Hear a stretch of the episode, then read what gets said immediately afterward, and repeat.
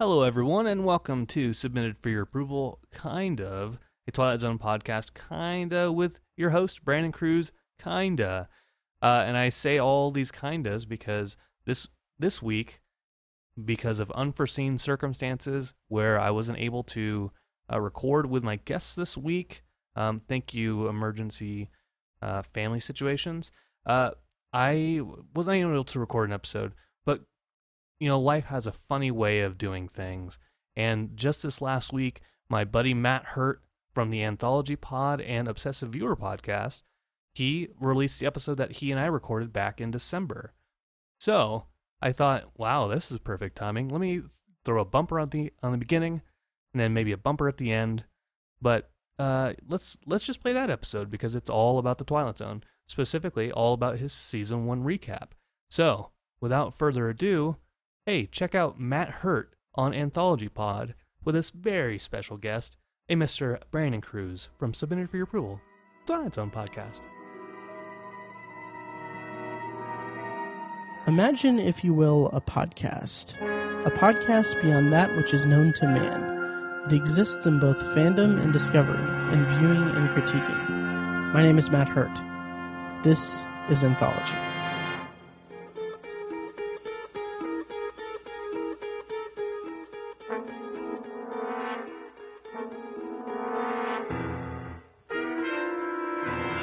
And welcome to Anthology, presented by ObsessiveViewer.com. If this is your first time listening, Anthology is a podcast exploring science fiction anthology storytelling during television's first golden age, beginning with The Twilight Zone.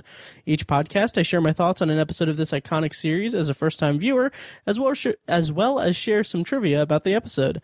I then end each podcast with a bonus review of a movie or show related to the week's episode. You can find more of Anthology at anthologypod.com, and if you want to contact me, you can like the Facebook page at facebook.com slash anthologypod. You can tweet me at obsessiveviewer, send an email to matt at obsessiveviewer.com, or call and leave me a voicemail at 317-762-6099. And if you like what you hear and you want to support the podcast, the easiest way to do that is to head over to iTunes and leave a rating and review. The more ratings and reviews I get, the easier it will be for people to find the show in iTunes' search results. Also, if you wish to support Anthology with your wallet, there's a donate button on anthologypod.com and a link in the show notes of this episode. Every donation made using that donate button goes directly toward the fees to keep the podcast running. And for the first time ever on the podcast, I have a guest. I have uh, Brandon Cruz from Submitted for Your Approval, fellow Twilight Zone podcaster and podcaster in general. Um, Brandon, how you doing, bud? Hey man, I'm doing I'm doing all right. Nice. It's good. It's good. It's good to be here, man, and uh, it's good to, to talk to you again. We last time we talked was was last year sometime. Yeah, yeah. When uh, you had me on for uh, to review Execution for That's season right. one of uh, Submitted for Your Approval, which I had a That's right. blast. Oh yeah. So definitely Yeah, I- get you on for this. I, I was so I was so glad to to have you on, and and uh, it you know it's really cool just getting getting so many different people onto the show. Um, and then you know you and I we had that that common that common anthology bond, Yes.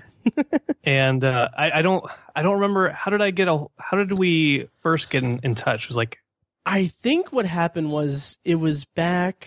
Let's see, when was it last? Probably March or April when I was like starting to because I took that hi- hiatus from uh from uh, anthology and like I was just like okay well I'm gonna start this back up again let's see if there are any other Twilight Zone podcasts that have cropped up and, like I found submitted for your approval then like I was listening to an episode I was like I'm just gonna shoot an email and then we started emailing back and forth I think that's Right. the genesis of this uh pod friendship um, yeah the, the, yeah. the Sega Genesis of friendships. yes it uh and you know it blossomed from there um yeah Absolutely. And now and now we're we're metaphorically holding hands we in the podcast space. we are yes yes and i did not wash mine so i don't know Oh, yeah. i don't know what that's supposed to even mean but yeah anyway Hey, but but I got I got I got to tell you, I haven't washed mine either. So and that that's how our bond has grown so so much. exactly that's how we're morphing into we're connected by the Bacteria. bacteria of the internet. Ah, anyway. So, before we lose any more listeners in this weird tangent, um, why don't you go ahead and tell us a little bit about yourself and your history with the Twilight Zone? All right, yeah. Uh, so I am I'm Brandon Cruz, as you already mentioned a little bit earlier. Uh, in that, I do run uh, a Twilight Zone podcast uh, submitted for your approval. Um, right now, that podcast I'm going through from episode one all the way to the end of the series. Eventually, right? Uh, just just bringing on different folks, different personalities, talking about their work, talking about their uh, their experiences with the Twilight Zone. And the really cool thing is uh, there are some people who have never seen an episode or or known they've seen an episode, all the way to experts in the field. Uh, I have been, I mean, I've just always loved the Twilight Zone. I think one of my earliest television memories is uh, watching the Twilight Zone while I was home from from school, uh, and it was the Dummy, I believe and it freaked me out. Uh, that along with Child's Play made me kick like my, my buddy dolls, like throw it into the, the, the closet Nice. and just like just be scared to death. Um, and then Awesome. of course you know the the Fourth of July marathon, Mhm. the the New Year's marathon. I, it's just always it's been like a tradition of me mine to to watch the show and, and be a part of it and just the morality that Rod Serling has. I think whether I knew it or whether I knew it or whether I know it or not, or maybe I do know it because I'm talking about it. But whatever. I feel like it's influenced me a great deal in in just the way I view the world, and so I think that's really important. Very cool. Yeah, that's that's one of the things that propelled me to start this podcast is that I have not I did not have that experience at all. Or I haven't had like the experience with the show. So that's one of the things that I'm liking about it is I'm meeting people just in, in general who like email in and, and, and through other podcasts who grew up with this or had this show impact their lives in such a significant way. And so I'm really happy that you decided to slum it with me and be on this podcast today. Um, because it's, I'm, it's not it's not it's not slumming, man. Like your your your stuff is solid. oh, thank so you. So really, if anything, we're on Skype right now, and you can see what my what my studio looks like, hmm which is just a sweaty garage. So, I mean, if anybody's slumming it, you're slumming it by talking to me. Exactly. or not exactly, but you know what I mean. God. hey, hey. Uh, Um, yeah. uh, Whereas my side of it is just I'm in my living room and you can see part of my DVDs, but that's it. Um, Settlers of Catan up there. Yeah, unopened, unopened. Get out. I know, I know, right? Yep. no, I bought it, and then my friends that I was planning on, like, like I bought it because we were going to play it and everything. They moved to uh, stayed over, so we haven't really uh, gotten the logistics down with it. But anyway, um, so tell me about submitted for your approval, which I already know everything, but it's for the benefit of the listeners now. Uh, no, no problem at all. Uh, I'll just, I'll just tell you like you don't know what it is. okay, Uh, and and maybe I'll tell it like I don't know what it is. That's Sure. that's dumb. that would be kind of weird. That would be like what I do every week here on the podcast with the Twilight Zone. um, I think it's like just like a bureaucracy style podcast. Like you submit things and then approve them. Uh, uh, so what's submitted for your approval is, um, as I as I mentioned before, I'm going um, chronologically through through the series. Each episode of the podcast, I I with a guest, a guest and I. Man, grammar's not my strong suit. Um, anyways, so so a guest comes onto the show, and then we talk about a specific episode chronologically through the the show's history. And uh, so I've I've had I've had some really cool people. I've had um, this guy, Obsessive Viewer podcast, and also hey, Anthology that's Pod. me. Uh, I've, I've had my wife. She's she's been on a couple times, usually drunk. um, and I, I've had I've had other really cool stuff. I cool folks. I've had uh, Allie Goertz. She's a comedian out in, in Los Angeles. I've had uh, Graham Elwood, who's also a comedian, and I've had some lesser known folks who are just amazing. Uh, Dr. Steve Gronert Ellerhoff. He um, he was he's written a, a book on Carl Jung and Kurt Vonnegut. So he's cool. And then probably one of my favorite guests so far this season is a, uh doctor out from Ireland, and Nice. she is just she is just amazing uh, we we recorded the episode and then we talked for like another hour just about miscellaneous stuff. That's awesome. So uh, that's doc that's Dr. Miranda Corcoran, Mhm. by the way. nice. Um, And what Yeah, episode so- was it that she was on? uh, she was on The Howling Man. She helped me talk about The Howling Man, and she uh, she went in and talked a lot about the Universal horror movies and and how that episode specifically is is kind of a change of pace for the Twilight Zone because it was had a more gothic feel, and and I I tend to agree with her in the sense that there's not really any other episode that has that like like it could be a Universal monster movie Nice. if if they really wanted to to expand that out. Um, but yeah, I, I just I really like bringing on uh, other people to talk about the show and really give their unique perspective on these th- the content. And yeah, sometimes the sometimes the episodes aren't that great, uh, like uh, Mr. Bevis yeah. specifically. Yeah. Uh, but I had I had I had my boss come on for that one, and he's a really rambunctious, really kind of crazy guy, and he's he's given me crap actually for like the last two months, saying like, man, can, let me do another episode, one that one that's more Nice. Twilighty. So, nice. I really enjoyed that episode because I don't know that it's kind of fun to talk about the the lesser episodes. I guess. Well, at least on your end, I'm sure it is because you know you have people to play off of. But I also listened to uh, the Mighty Casey and Yeah. that episode with uh, oh um your friend Matt. Is that correct? yeah, Yeah, that's right, Sizemore. Is super into baseball. Like I I don't know what it was, but the imitation of the like the uh, like slide whistle noise effects and stuff that you guys were doing back and forth. like I was just cracking up at that, and I don't know if it was just I was delirious or what, but I thought that was really that was a really fun episode to listen to. Uh, yeah, I th- think you know I I don't know if we we talked about it on the podcast that that episode, but he and I we used to just exchange noises back and forth to each other. He, he used to drive me to he he'd pick me up because we went we were in high school together. He'd Mhm. pick me up, and before he'd pick me up in his car, I'd call him up and I'd say, "Hey Matt, I'm ready to go." But before I did that, I would just make a noise like "oh," and then he'd respond "oh." and then we just we'd go squam, squeep, squap for just for five minutes straight. And my mom's like, Brandon, get off the phone and go to school already. so that's that's that. Oh, that is that is so many levels of weird and ridiculous, but I like yeah. it. you should you should see our Facebook IM chats. We we have this tradition where we just say "oh" to each other, Really? and I think our rec- I think our record is no no joke saying "oh" to each other for about an hour. Oh So- wow. That is that is terrific. I like it. We're we're stupid.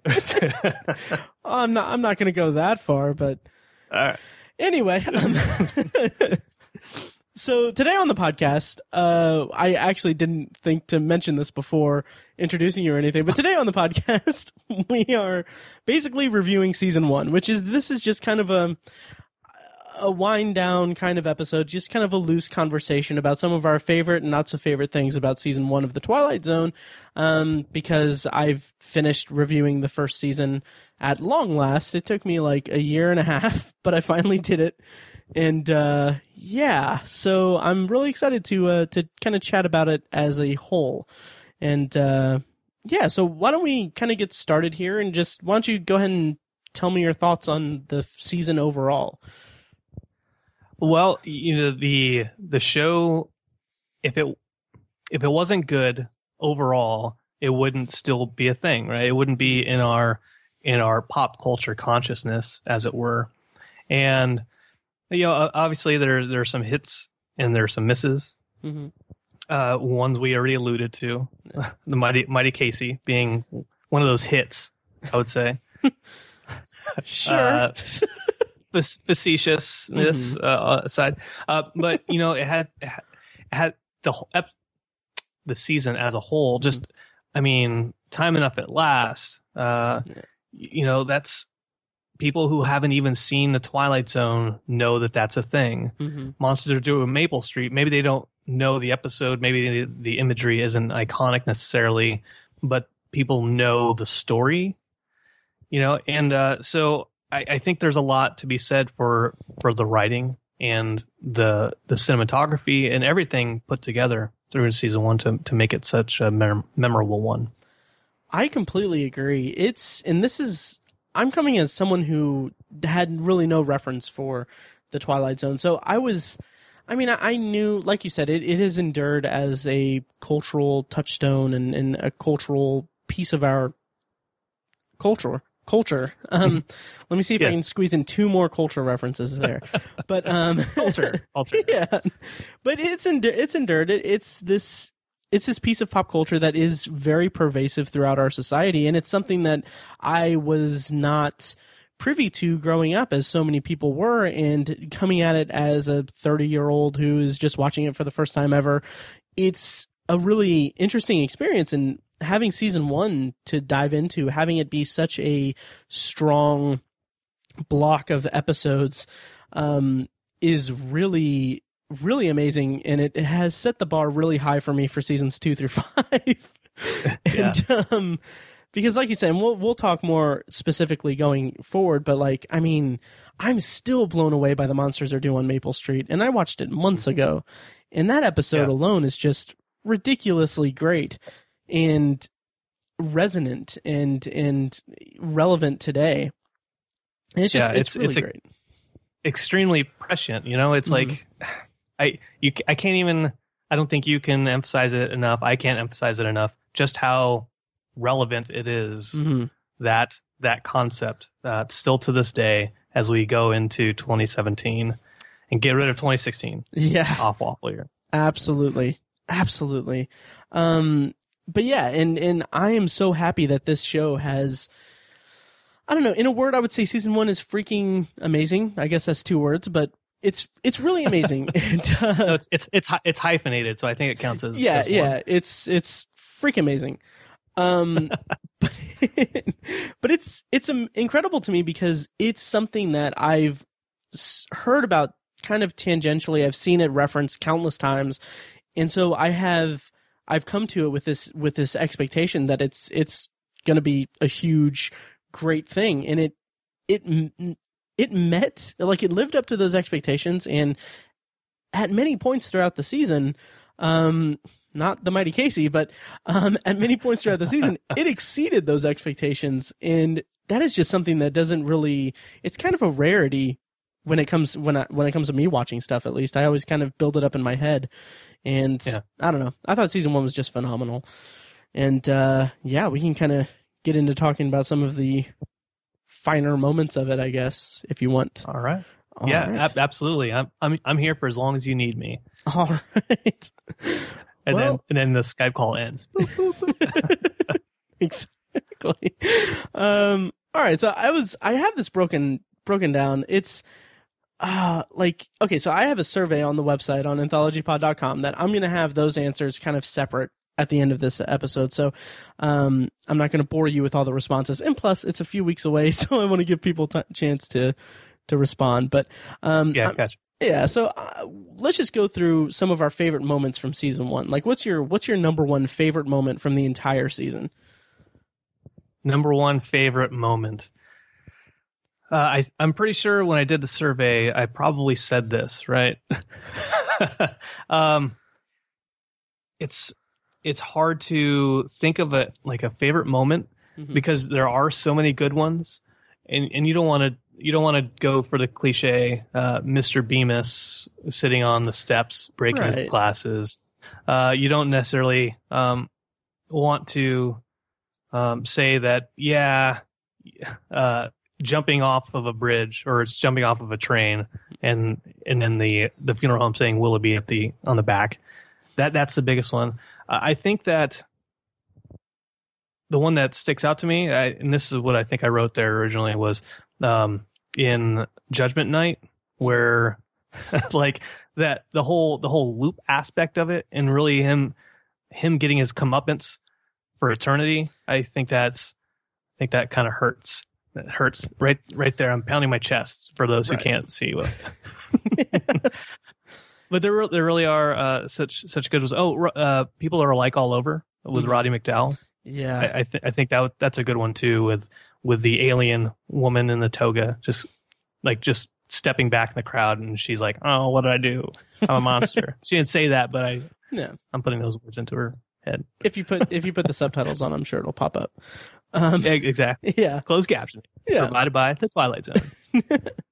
yeah. Those are uh, like like you said, all those are really great moments. And would you say that that would would that be your number one favorite moment? The people are alike all over, or is it hard enough to narrow down to one? I'm putting you on the spot here. I, I know I, I know you are. I'm looking I'm looking at the list just so just so I'm clear and I, I don't have anything messed up. Mhm. Man, man, they're so they're so good. Except maybe the fever, maybe maybe the image of a slot machine standing over Franklin is just bar none. It's the best. there you If go. you say so. If you say so. I will say I'm still impressed by the sound the sound effect of it and the way that they did it. It's just it's incredible. But yeah, that uh, that didn't will haunt my dreams. That will haunt my dreams. what? Uh, now I'm I'm gonna, I'm gonna flip the script. What, what's yours? What's Okay. yours?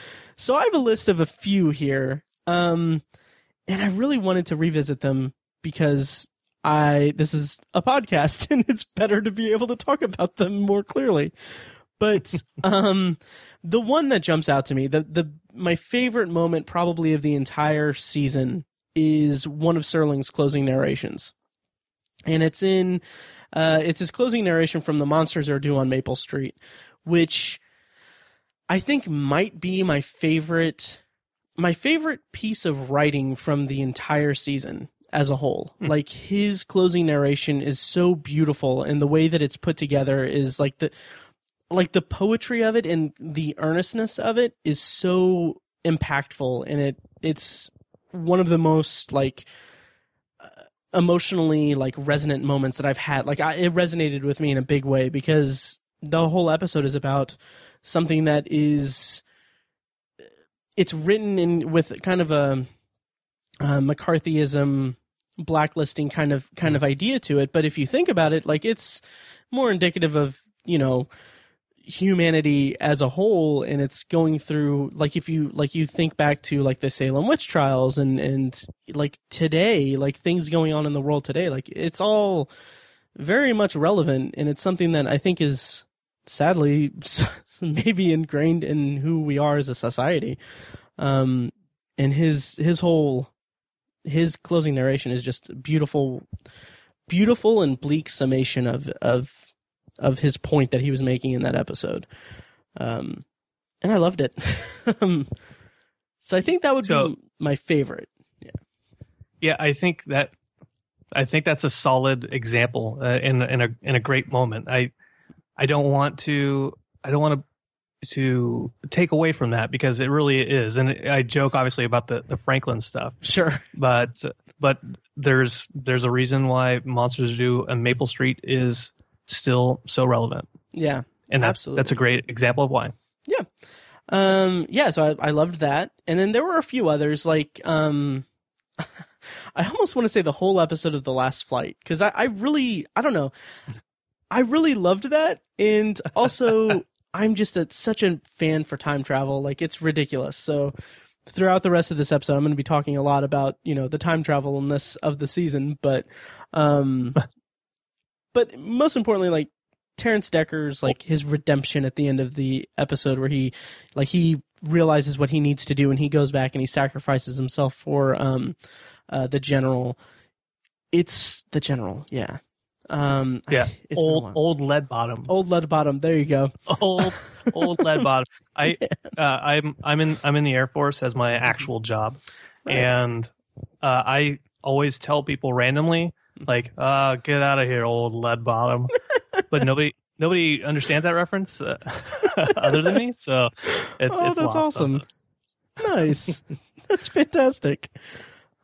Um yeah and uh, a couple other ones that i'll just throw out is uh um uh, walking distance. Again another time travel episode. The whole conversation with his dad uh kind of toward the end is just great. Just just great um Yeah. and uh finally i mean like I okay this at the time of this recording like my my review of this episode hasn't popped up yet. So it's the last episode a, a world of his own. And the moment where Rod Serling pops up is like so great. Yeah I was like like I did not see that coming at all. And that's oh it's it's so fantastic. I, I loved it. I loved it yeah Yeah, God, yeah, that, yeah, that's that's the one. That's the way it goes. yeah yeah it's so great ah it's It- so great it's it's so it's so self aware. Mhm. I, I love it. and that's something I mean, that was that was a uh, sorry. Oh no no no! I, I was just gonna say, and that that's something that the Twilight Zone up to that point had never been, and I don't know if it ever will be again because I've, I haven't seen the rest of them. But it's just like it's so cheeky and fun. Cheeky. That's that's exactly the word I was gonna say. Yeah, cheeky and and I'll be completely honest that's not a word I've I don't think I've used in at least a, a year oh, I have it tattooed on my chest, but yeah, or it wouldn't really be the chest. That that would it would have to be a different area for it to be cheeky. But that that was my prison name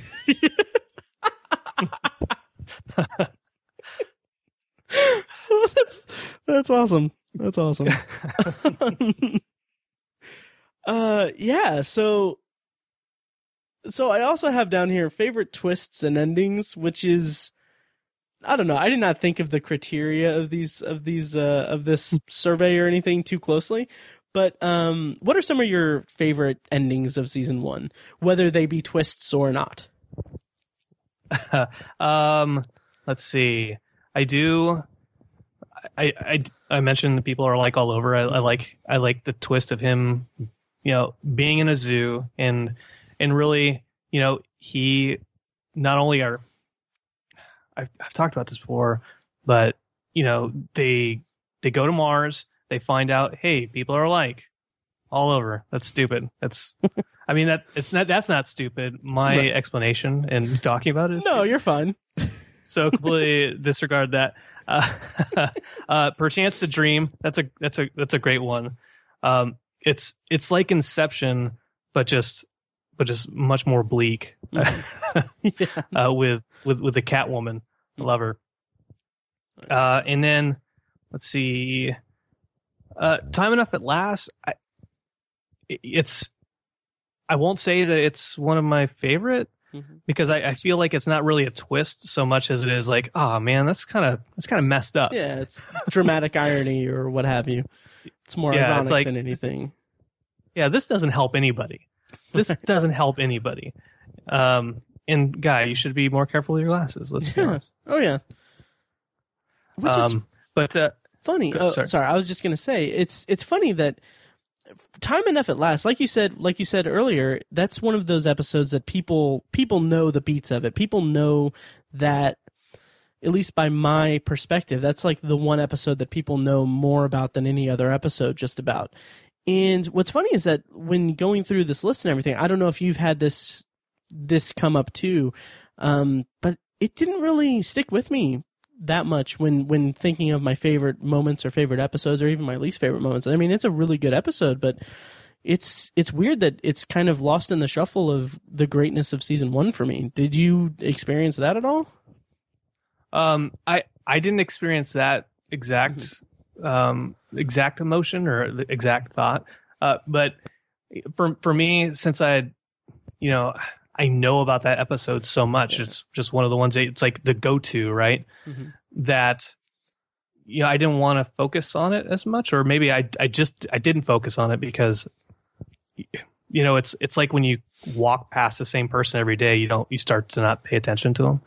Um, and then when when a new guy is at the workplace, you're like, "Hey, that guy," and he's like, "Whoa, who, why, why are you yelling at me?" I'm like, "Cause you're new." And he's like, "Well, no, I've been here two months. You just haven't noticed me." Um, uh, I uh, another another one of the, the twisty ones I would say is uh, the whole love potion of the the chaser, Right. Yeah.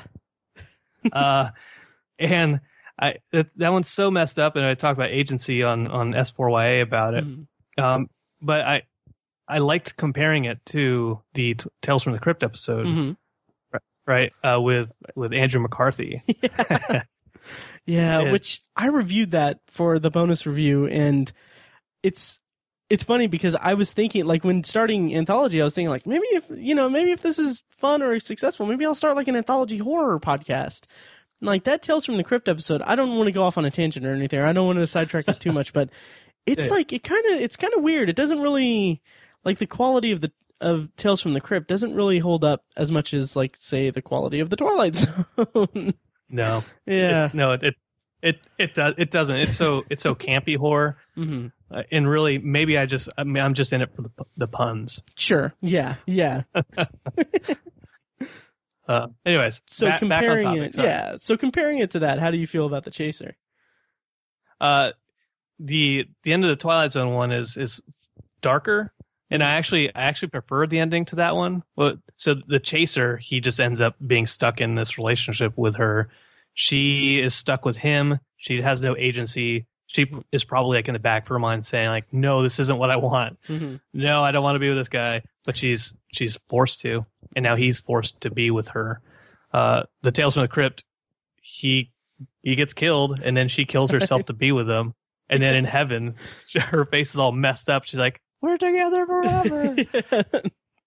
Uh, that like up until the end like while when watching the tales from the crypt episode i kept thinking like oh man what did i get myself into with this and then like when that ending hit i was like this i might actually like better than what happened in the twilight zone and it's Yeah. kind of up in the air like I, i'm not ask me on a different day it'll be a different answer but it's it's kind of hard to gauge because i do like that dark that dark ending of the twilight zone it's more it's more thought provoking than you know just a mangled face in the afterlife um Mhm. because she's also revealing someone this is one of the faults of it is that i felt like they didn't really reveal this too heavily because I, at the end of it i was like wait did that just happen? Was that she's pregnant at the end.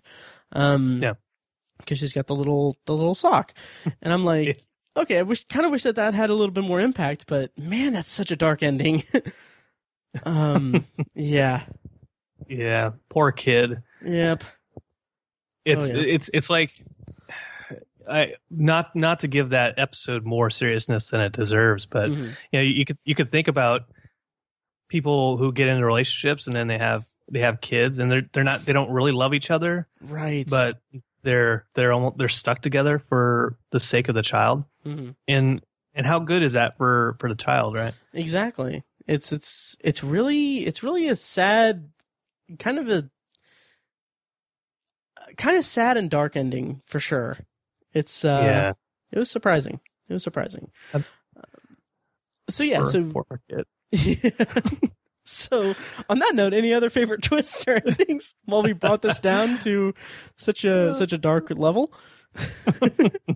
Uh, I, I'm sure I'm sure there are some, and I, I think Mhm. as we, as we go further, if one pops out at me, Yeah. I'll, I'll I'll make sure to to interrupt and go off on another tangent. Sure. All right. I'm looking forward to that. Um, you know, I, I only had a couple for this because I was really swamped at work and I didn't have time to really devote to planning this out. I'm terrible. Um, the reveal of the wife in a world of, of his own, that she is in fact a creation of his, like that, I was just kind of like, like if you read my notes, it says something like, oh my god she's fictional too or she she's fake too or or whatever. And then i'm like holy shit this is amazing. And it's like i was so blown away by it because i did not see that coming. I just thought that it was just going to be more straightforward than that but they they played with it in such a unique way and i thought that was a really cool really cool way to kind of bring the episode into its final moments. That's that's really interesting actually, um, because I I don't know if I thought about this when I was watching it. Um, with uh, I had my my friend Daniel on, and and I didn't ask him whether or not he saw the the twist coming or not. Mhm. So it's it's interesting that um, from your perspective, you you didn't really see that that coming. It Mhm. was just kind of a shock to you. yeah Um, Oh, yeah. I, I don't know. I don't know if it's one of those things that I first saw coming the, the very first time I saw it. Um, but yeah, that, that that's really cool. Um, it's like it's like watching Westworld. Yeah. So many twists. exactly. Yeah. And it was it was just that whole episode. I, I thought that was such a great way to end the season because I mean there's a freaking elephant in that episode. That just it blows me away. So cool. Let's address the elephant in the room. right.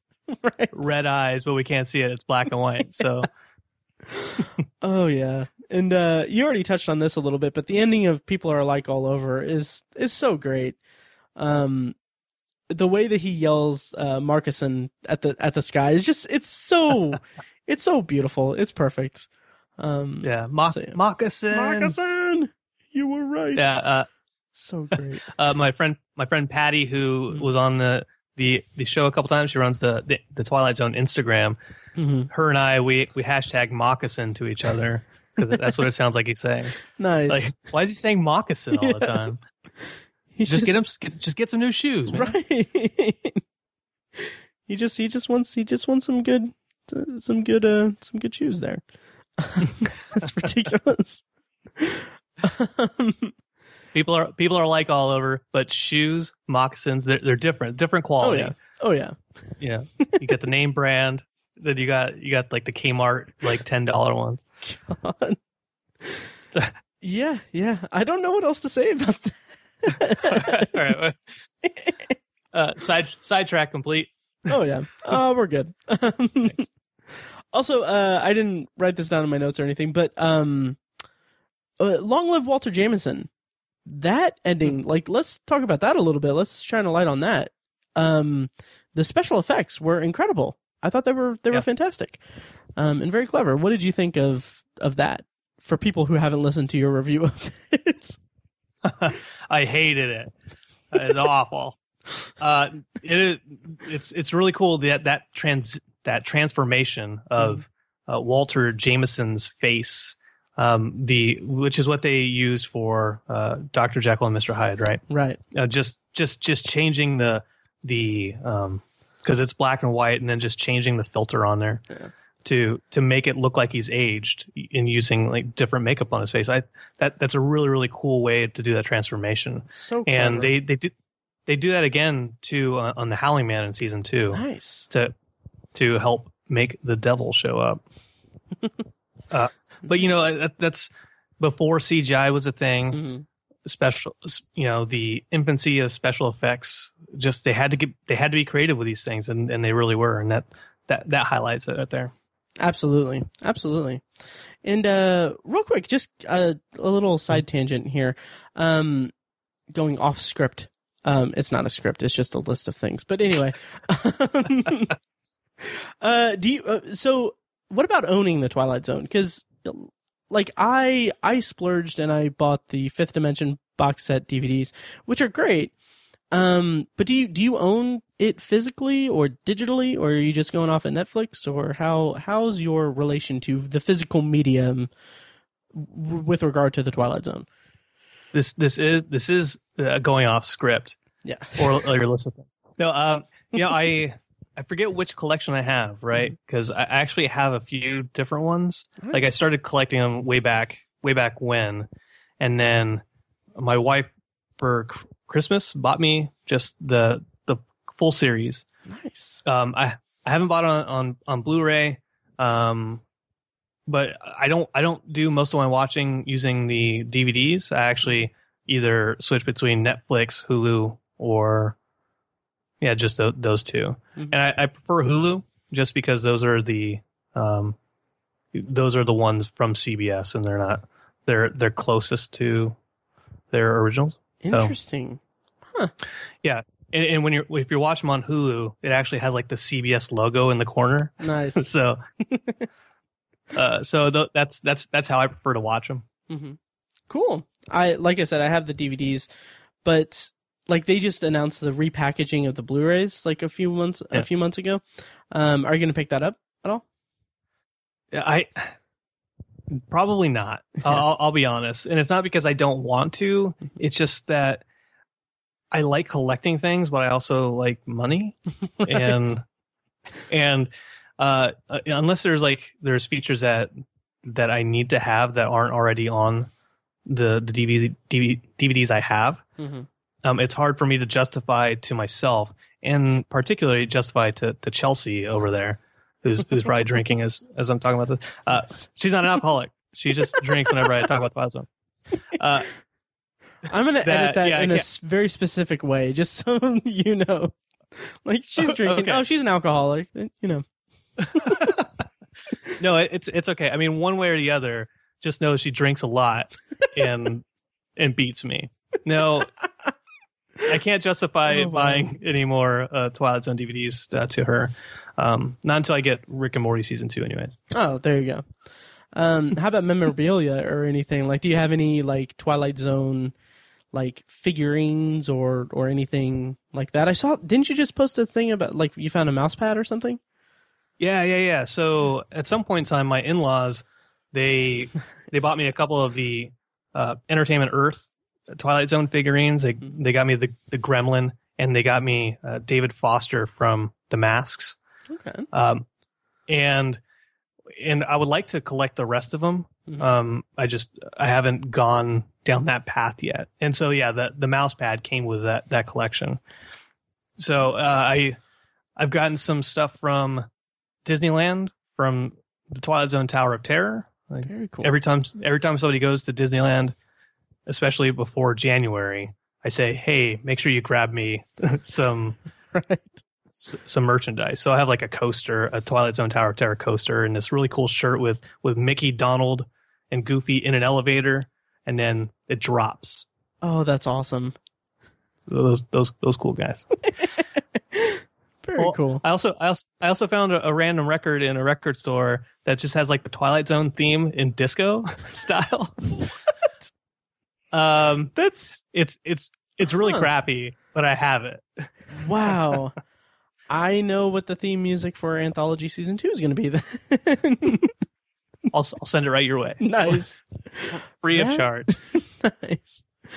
It's funny. I I was at a convention here in Indianapolis over the summer, and like they had vendors there, you know, selling the merch and everything.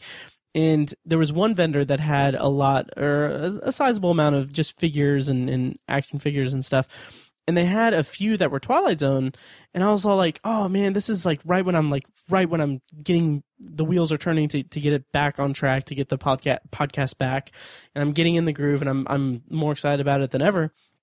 And then I like was looking at it, and I was like, I'm gonna buy, I'm gonna buy one because you know, it'll start my little. I'll have one at work and everything. And then I was looking, I was like, I haven't seen any of these episodes yet. I don't want to be, I don't want to be like a poser and like buy one of the one of the figurines from like an episode I'm not gonna see for two seasons. So I didn't do it, but yeah, that was that was tempting.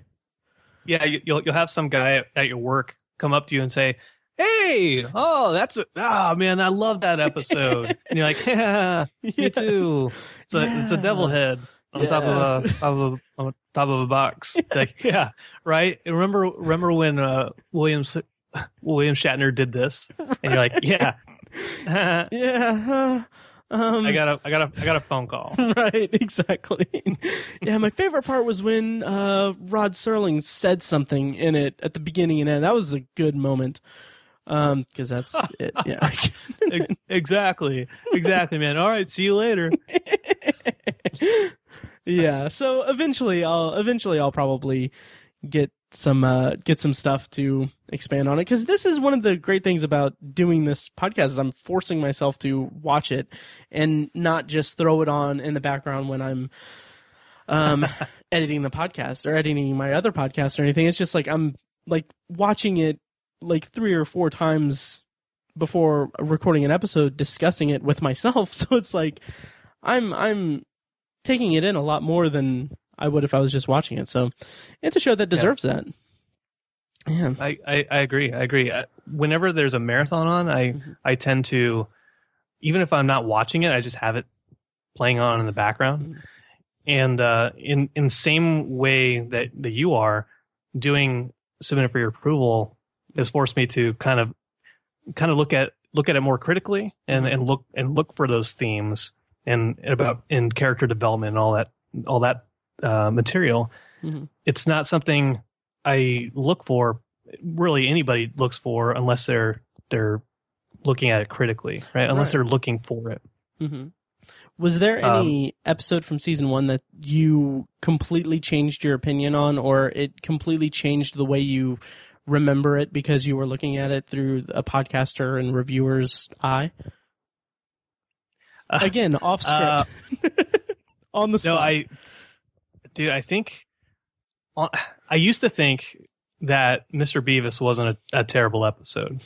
Okay. Like, like in my in my head, I was like, going into it, I was like, ah, it's not, it's not too bad. That's not too bad. I'll get, I'll give it to Lewis, and and we'll ha- we'll have fun with it. I know it's it's panned, whatever. And then just watching it, trying to look at it just objectively as possible. I'm like, this this episode kind of sucks. I don't want it to suck, but it really it's really not very good. Um, and, and that's not because the actors are bad. It's just you know, obviously it was meant as a a spin-off show, hmm and you can kind of tell that they just half-assed getting it back and putting it in the Twilight Zone. Yeah. Yeah. That was that was such a rough one. And from my perspective, I didn't know anything going into it cuz I was kind of blindsided by it. I was like trying to find and there there were moments in it that I enjoyed. Like it's not I didn't think that it was the worst thing I'd seen that week or anything, but it was also like Man, what do you watch? What do you watch? That there's there's worse stuff that week. um uh just wait until my next podcast um um yeah i was trying to i was trying to pull i i can't even think anyway um no it was Tales from Tomorrow.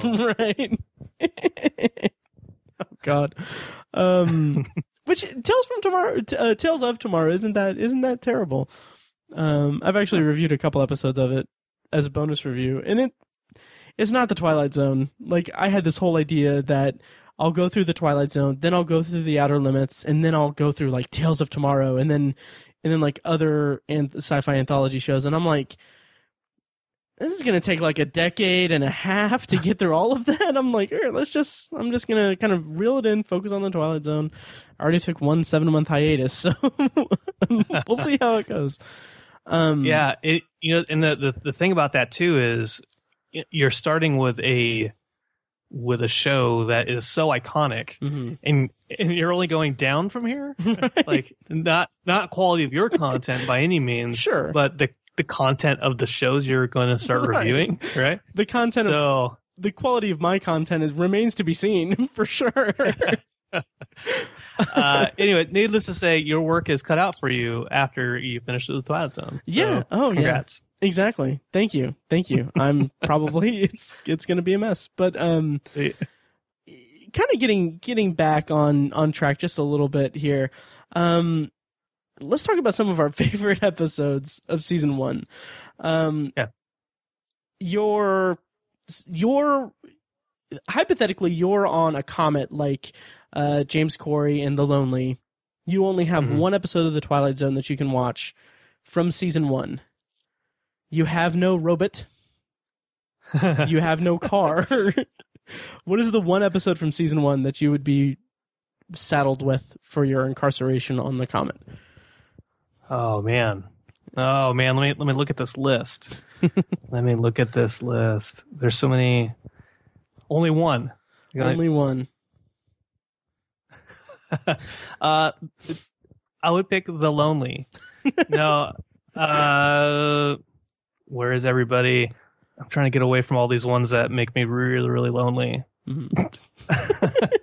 uh, I, I think actually, I was going to go with the last flight, but I, I don't know if that would be it. Um, I, I think that if I had to pick one, I might pick either maybe the the Hitchhiker. Nice. Um, uh, I'll, I'll I'll go I'll go with Hitchhiker just for sake of argument. okay. Um, the great Inger Inger Stevens w- was in that. Um, and uh, yeah, I, I I like that episode. Although there's there's a little part where the the creepy n- Navy guy or whatever comes in and he's like uh, is like hitting on her still. Which which by the way, Chelsea, my wife, she's Mhm. like she wrote a note for um, Mirror Image. She helped me with Mirror Image Mhm. and she she said in one of her notes I found it as I was cleaning out the garage. Guys does doesn't matter if the girl's crazy, guys want to get in their pants.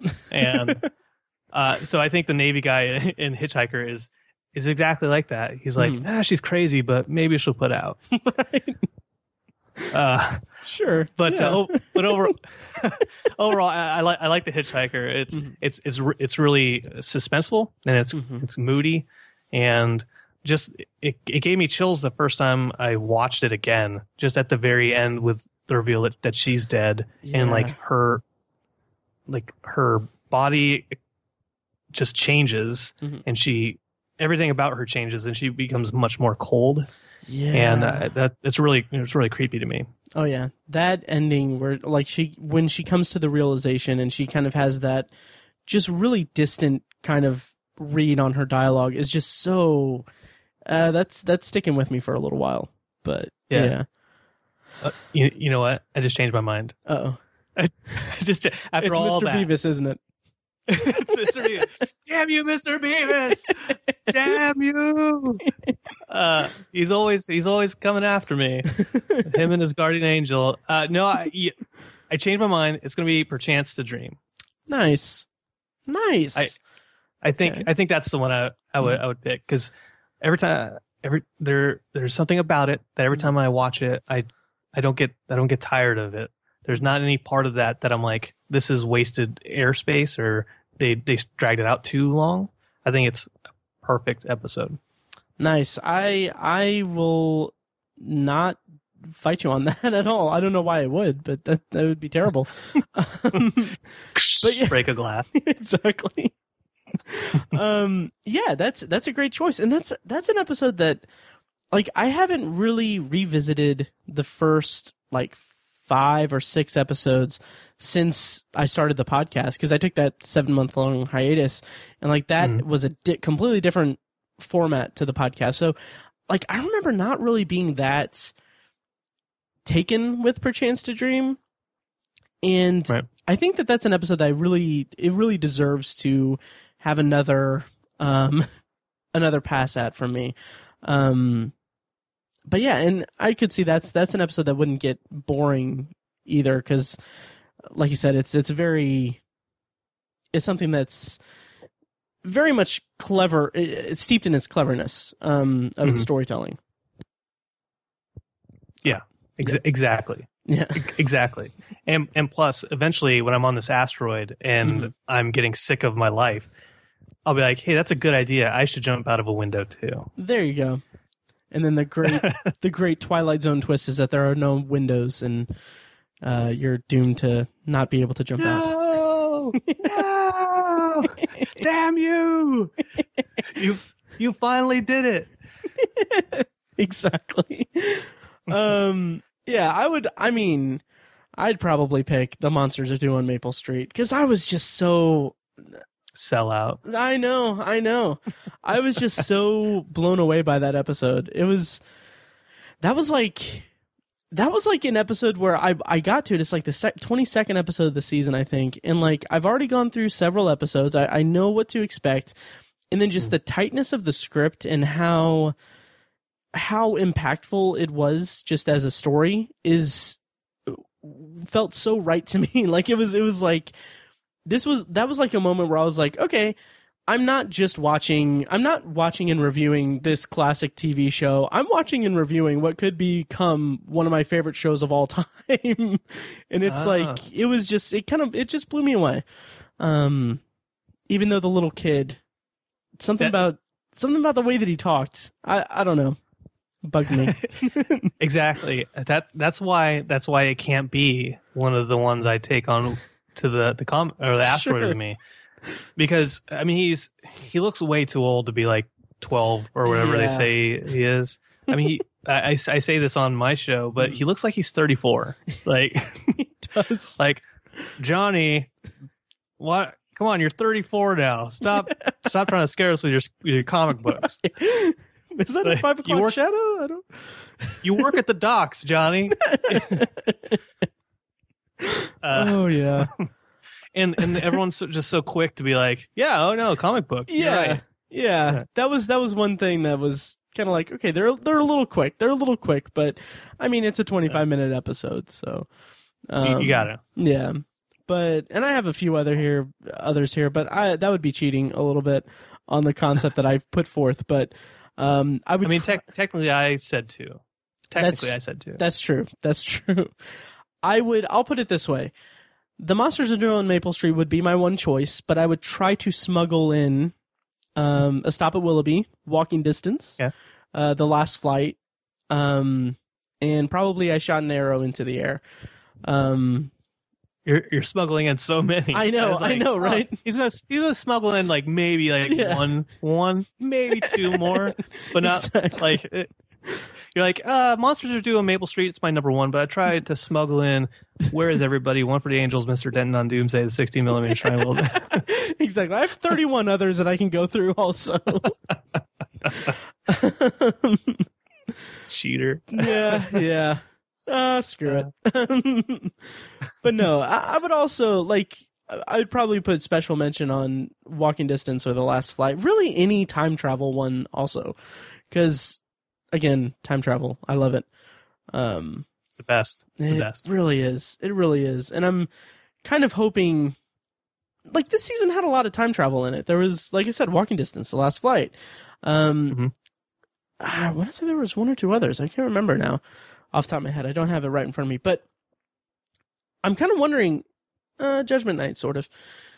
Um, but like, and, and you don't have to tell Yeah. me because that would be a spoiler, sort of. But like, I'm kind of curious how going forward, like any other time travel episodes, like I'm wondering if there there are any that are as good as season one. Um, again, you don't really have to answer it, but Okay, I won't. okay, I mean, I, I just we just talked about an episode Hmm. that um the the trouble with Templeton is kind of okay, kind of time traveling a little bit, a little bit, sure, just a little bit. Um, just just a tad bit. Uh, and I and I, I really like that that one. okay. Um, I, I think there's there's there's a couple other ones. Yeah, there's one with the professor from uh, another one with the professor. Oh, nice. From uh, Ex- execution. That's that's a time yeah. traveling one. oh yeah, execution. Yeah, and I was just kind of yeah the one that we reviewed together on your show. Jeez, That's that's that's what it was. We we couldn't see it. right? Couldn't see it because it was right in front of our face. Yeah, yeah. um, yeah, so so we'll we'll see. I'll I'll I'll we'll see how it goes. Um, Can't, how do we forget about the execution? I know that's Uh, ridiculous. anyways, the professor is in a, is, is in a, another tra- uh, time traveling one. Oh, And it's one of nice. I think I I think I uh I think I f- saw that when I was doing my notes for that episode of, of anthology, but yeah. Okay, so these can be kind of quick because they're kind of the downer ones, but least favorite moments. Shit. Sorry about sorry about I was I was shooting the gun. gotcha. Shit. Sorry. I don't know. You're in this weird window thing in front of me. Like I'm, you're pointing a gun at a finger gun at me. I'm gonna have to shoot you because I don't understand things because I'm like the guy in execution. Um, that was a really forced reference. Um, yeah. No, it's okay. It works. yeah, there we go. Um, least favorite moments or endings. We can bunch those two together. Um, what were some of the downer moments of season one of the Twilight Zone for you? Or is that too sacrilegious to bring up for this No, iconic property? I wouldn't say. I would say Nightmare as a, as a child Mhm. was was an ep- was an ending that I didn't really like, and Yeah. the reason I didn't like it was it was too Hitchcockian in the sense that like, all right, let's explain things to the audience Mhm. instead of letting the audience figure it out on on their own, right? Yeah. At the, at the end of uh, people are like all over. It doesn't. There's not these two aliens that are like outside looking at him inside the cage and talking to each other and said, "We are aliens and he's he's human. He's human from Earth. We're not all that different from them, are we?" right? Right. There's there's not that explanation. And in Nightmare as a child, like that's what these two, this doctor and this the the police officer, I think, yeah. they're explaining what happens to this young woman. She's like, ah, she's repressed memories. Yeah. Um, so I thought that that was a little forced, you know. that made my list too. It was it wasn't the whole episode felt like felt like I was watching like Alfred Hi- Alfred Hitchcock Presents instead of The Twilight Zone. Um Yeah. Yeah, although uh, Terry, oh wow, uh, Terry Burnham was Mhm. really fantastic in that episode. I thought she was great as a creepy kid. Um, but the episode as a whole just didn't work for me that much. Yeah, it it, it didn't really for me either. And, and I I talked to one of my friends, Carrie Carrie Poppy, who is on is on a different podcast. Oh no, Ross and Carrie, Mhm. and and she it and she was like, "It's an alright episode, but repressed memories that's that's not a real thing. That's that's a repressed memory." And so it was it was interesting talking to her because we just talked about how like this this primitive idea of what repressed memories are and what they're capable of um, in kind of pop culture back then. Right. Yeah. Um yeah, and and how about least favorite episodes as a whole? Um I want to say that Mr. Bevis is going to be on on here for you. Is that am I right in that estimation? I think I think that's a I think that's a good conclusion. that's a very good conclusion. Yeah, Uh, same with me. But go go ahead. More about Mr. Bevis. I I don't I don't think there's really anything else to say about the episode that I that hasn't been said. Mm-hmm. It's just it's just really not a a good episode. And I, I watched it was one of the few episodes where the before recording I rewatched it with with my guest uh, Mhm. Luis Reyes, and and he fell asleep on the couch watching it. I'm like, dude, we have to we have to record in like 20 minutes about this episode. You're not you're not even watching right now. Uh, and then he got up and he's like, yeah, it was it was boring the second time too. like, all right, cool, let's move forward. But yeah, it's it's just it just sucks.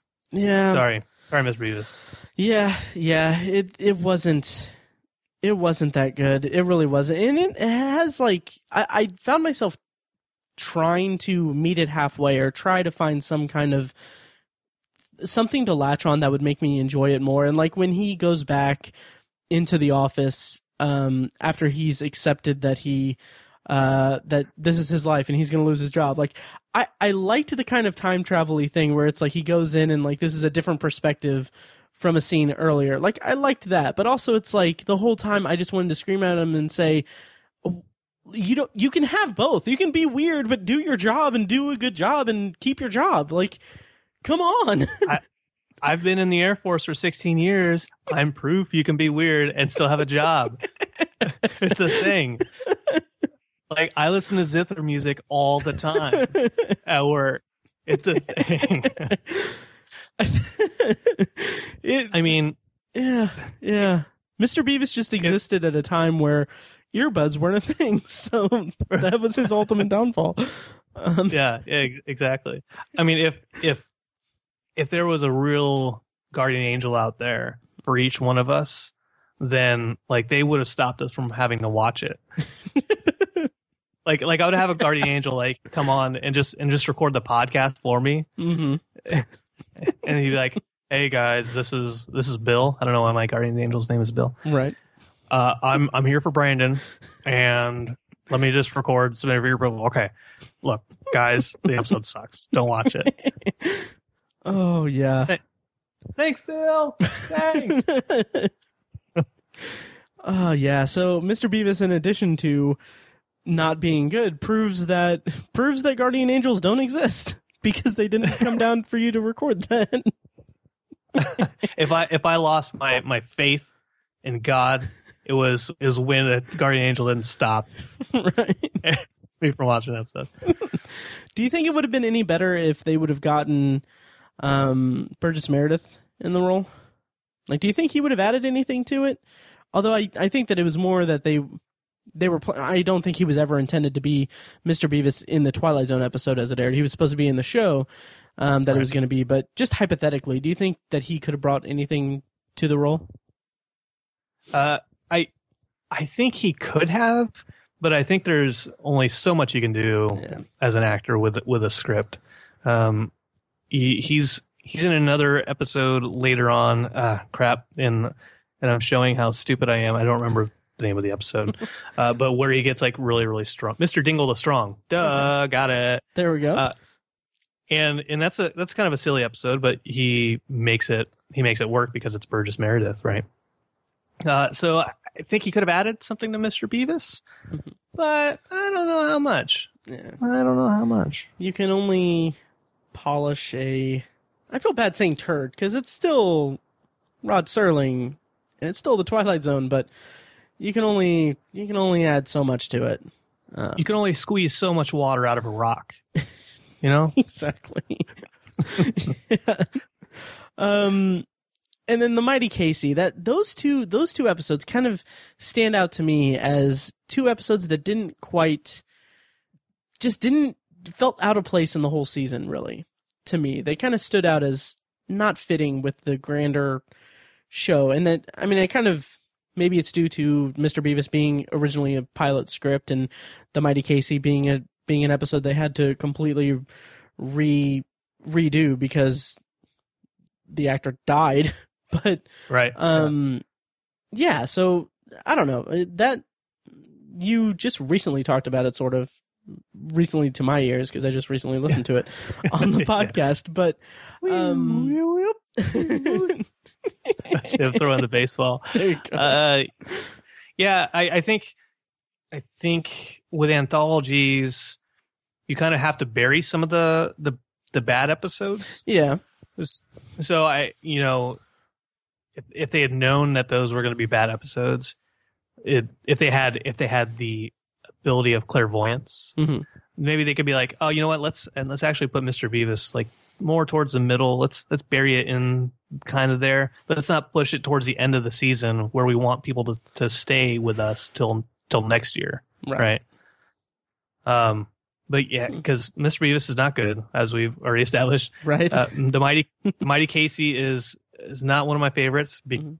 I mean, not because it's baseball, but Right. just because it's not super great. Mhm. Um, but uh, but at least at least they ended on strong with uh, a world of his own. So yeah. I at least we got that. Yeah, there we go. Um, also, I'll throw in as kind of a dishonorable. I don't even want to say dishonorable dishonorable mention because I, I did grow to like this a little bit more than I originally did. But Mirror Image was an episode I was not crazy about. Um, You're not crazy about the guy running at the end, No. Right next to himself. as much as as much as I would like to be, um, no, that did not work for me. so yeah, I'll, I'll throw that in there too.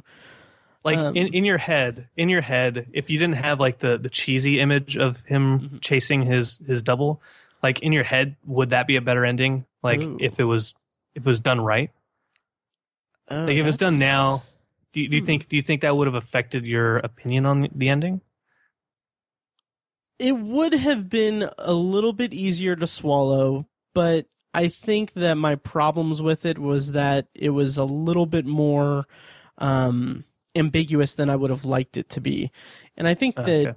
even if they did the even if they did the effects right or like they they had the effects the budget to do it or the the um, technology to do it well i think that i would still have problems with it because it seemed like it was going one way or it seemed like it was it didn't seem like it was really committing to one like thought or one one central idea through the episode like much like my really kind of half-assed uh, answer to your question here. Um, it didn't really focus on one that's fair. specific thing. But it was it was definitely uh, definitely i think it had some script problems with me too but the goofy ending also didn't really help matters at all. Um, but i ended up liking it a little bit better than i thought i would so i don't know. Yeah, I, I got I got an email from a listener, and I think he he emails all the Twilight Zone i think so. podcasts. i think i know Uh, which one you're but- talking about. Yeah, yeah, and, and he mentioned like that his thoughts were that everybody in Mirror Image was getting replaced at this bus station, Mhm. and like including like the the bus attendant and all the people who are in the bus station, uh, and and I thought that was a, a more interesting thought Mhm. going coming out of it, like this invasion of the body snatchers, where where all this the people fall asleep and then they get replaced by their their mirror image. Yeah, and and I, I I think I would have liked that a lot more. Um, a lot more if that was if that was done that way. Um, but unfortunately, it's not. Um, and yeah, I, I believe it's Greg that that was emailing. Yes. Yeah, yeah, Yeah, great guy. Greg. I, I always get a kick whenever I get a get an email from him, um, on it. but yeah, I mean, it's a good read on it. It's it's a good read, but I don't know. Um, I wish it was something more substantial in the episode. Um, if that was what they were going for. Yeah, I Um, got, I got you. yeah. I got you. Shouldn't shouldn't have to read too much into it and and add your own story to make it to make an episode good. Exactly, exactly. Um, okay, so to kind of wind down, because I've I've held you hostage long enough here, I think. Um, to kind of wind down, going forward in season two. Now, I'm in a position where I've never seen any episode of season two, so judging from my, I don't know, judging from season one, season two compared to season one, how how am I going to like it? What can I expect out of season two? Is there are there any drastic changes in in the show that much without uh, spoiling too much? Let me let me go back in my in my head of all the episodes I've watched so far this season because because I'm working my way through season two obviously right now. Right. Um, I in some ways I think I like season two a little bit more than season one. Interesting. Okay. in some in some ways Mhm. and and maybe that's maybe that's too premature because i'm not because i'm not even halfway through the season yet. Hmm uh but i mean the, the quality is still there.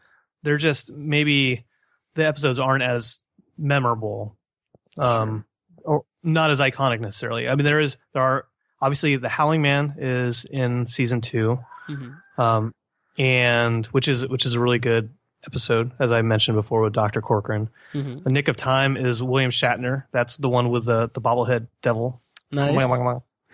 That's uh to to those not watching. That's that's my impression of the little head moving. Mhm. um and oh and uh, the obsolete man is is, Mhm. is another great one in season two, and that's at the the very end. Mhm. I mean, there. I say there's not really there any, any iconic ones, but I just mentioned three Right. those are all those are all really good episodes. So yeah, it's premature, but uh, you'll I think you'll like season two. Nice. I'm looking forward to. it. I'm also Eye of the Be- Eye of the Beholder, isn't it? And that's one of the ones that has permeated everything. Smack my, smack my head, right. smack my head. Yeah, Eye of the Beholder, The Invaders. Those Mhm. are those are two other ones, dude. Yeah, okay. It's solidifying my position. Nice. Season two. Well, we'll have to see what uh what weird nitpicks I can I can have for season two and alienate more of my audience here on anthology. um, uh, Alienate nothing. Alienate nothing. um. Okay. So so to kind of wind down, thanks for coming on, man, and chatting with me. This has been this has been fun. Um. No problem. Yeah. And, I'm not Dancing. quite sure. I'm having so much fun. All right, well there you go. It's weird if you're if you're dancing and we're still holding hands. That would be that's that's kind of a weird image that I just put So into much. the viewers. Yeah, um, into the listeners' heads. Um, so to kind of kind of wind down, what um. Uh, where can we find uh, you online and uh, submitted for your approval? And what does the future hold for your podcasting? Oh man, you would you would ask me the the hard hitting question. Yes. let me let me grab my book of my giant book of links. Nice. All right, get my scroll. All right, so there's a few ways you can get a hold of of me for submitting for your approval. Uh, if you want to if you want to get a hold of me, like send me notes or anything like that, I'm on Facebook, facebook.com slash S4YA. That's that's Sierra the number four Yankee Alpha podcast. Nice. And that, that took that took way too long, but facebook.com slash S4YA podcast. I'm on Instagram and Twitter. Both of those are at S4YA underscore podcast. Uh, also Gmail, S4YA podcast without the underscore at gmail.com. Also, I have a, I have a phone number that I spent like 30 hours trying to find something with TZ pod in it and nobody's nobody's ever called it. So, but that's a thing. 860 go TZ pod. And then I'm then I'm on uh, my website is www.apatheticenthusiasm.com slash I, I got to get a better link for this slash submitted dash for dash your dash approval. there has to be an easier way. There has to oh wow, yeah, that's that's that's terrific. That's terrific. Yeah. uh, you know, I, I didn't plan all those links out uh, when I started everything up, so maybe I'll maybe I'll get them fixed. Yeah, that's... And of course, uh, oh, go ahead. uh, of course, oh, I'm just gonna say, uh, and of course, I'm I'm on iTunes, Stitcher, any any podcatcher. I'm I'm out there. So, uh, hit me hit me up any really anytime. I always have my phone on me. I always have Twitter on me. so if somebody if somebody shoots me a message, I will respond to you. At, at the very least, I'll I'll heart it. Nice, nice. I like it. Yeah. All right. Well, uh, in funny on that same note, I also have that voicemail account set up, and I don't know. Some episodes I don't even mention it because I'm like, no one's really calling, and it's kind of like. If I do incorporate voicemails, it's kind of I don't know. It would be a, a whole thing, but I don't know. Um, yeah. So let's call each other's voicemails. Essentially, is what I'm getting at here. Let's do it. All right. Sounds good. All right. Well, thanks again for coming on and uh and uh I look forward to all of your podcasting and all of your work in the future. And uh yeah, um can't wait to hear your thoughts on season 2. Uh Thank- once I get to it. Thank. I just want to say thank you so much for having me on on the on the show. Uh, it it it mean it means a lot to hanging out with you. Oh. Um, and I, uh, you know, we we established this this podcast friendship, our Mhm. our pod friendship, our friend cast, Right. if you will. And and I just I just think it's so cool. Before I started podcasting, I didn't know that I I didn't expect to ever like mate and make relationships with with folks that I'd just across the country, just audio wise. Mhm. And I, this is just so cool to me. So, so again, thanks for having me on the, on the show and, and be my friend. I agree completely, and and you're welcome. And I will be hitting you up, hitting you up for money, um, pretty soon, since we are at that point in our friendship here. No, no, no, no problem. just send it. Just give me a call, 860 go TZ pod. leave a, leave me a voicemail. All right. All right. Well, uh, thanks again. And, uh, yeah, that's it for season one. Uh, I'll do a whole thing with the surveys and stuff here. So this won't be the actual end of the episode, but it's an awkward transition to end this, uh, interview here. So thank you guys for listening and stay tuned.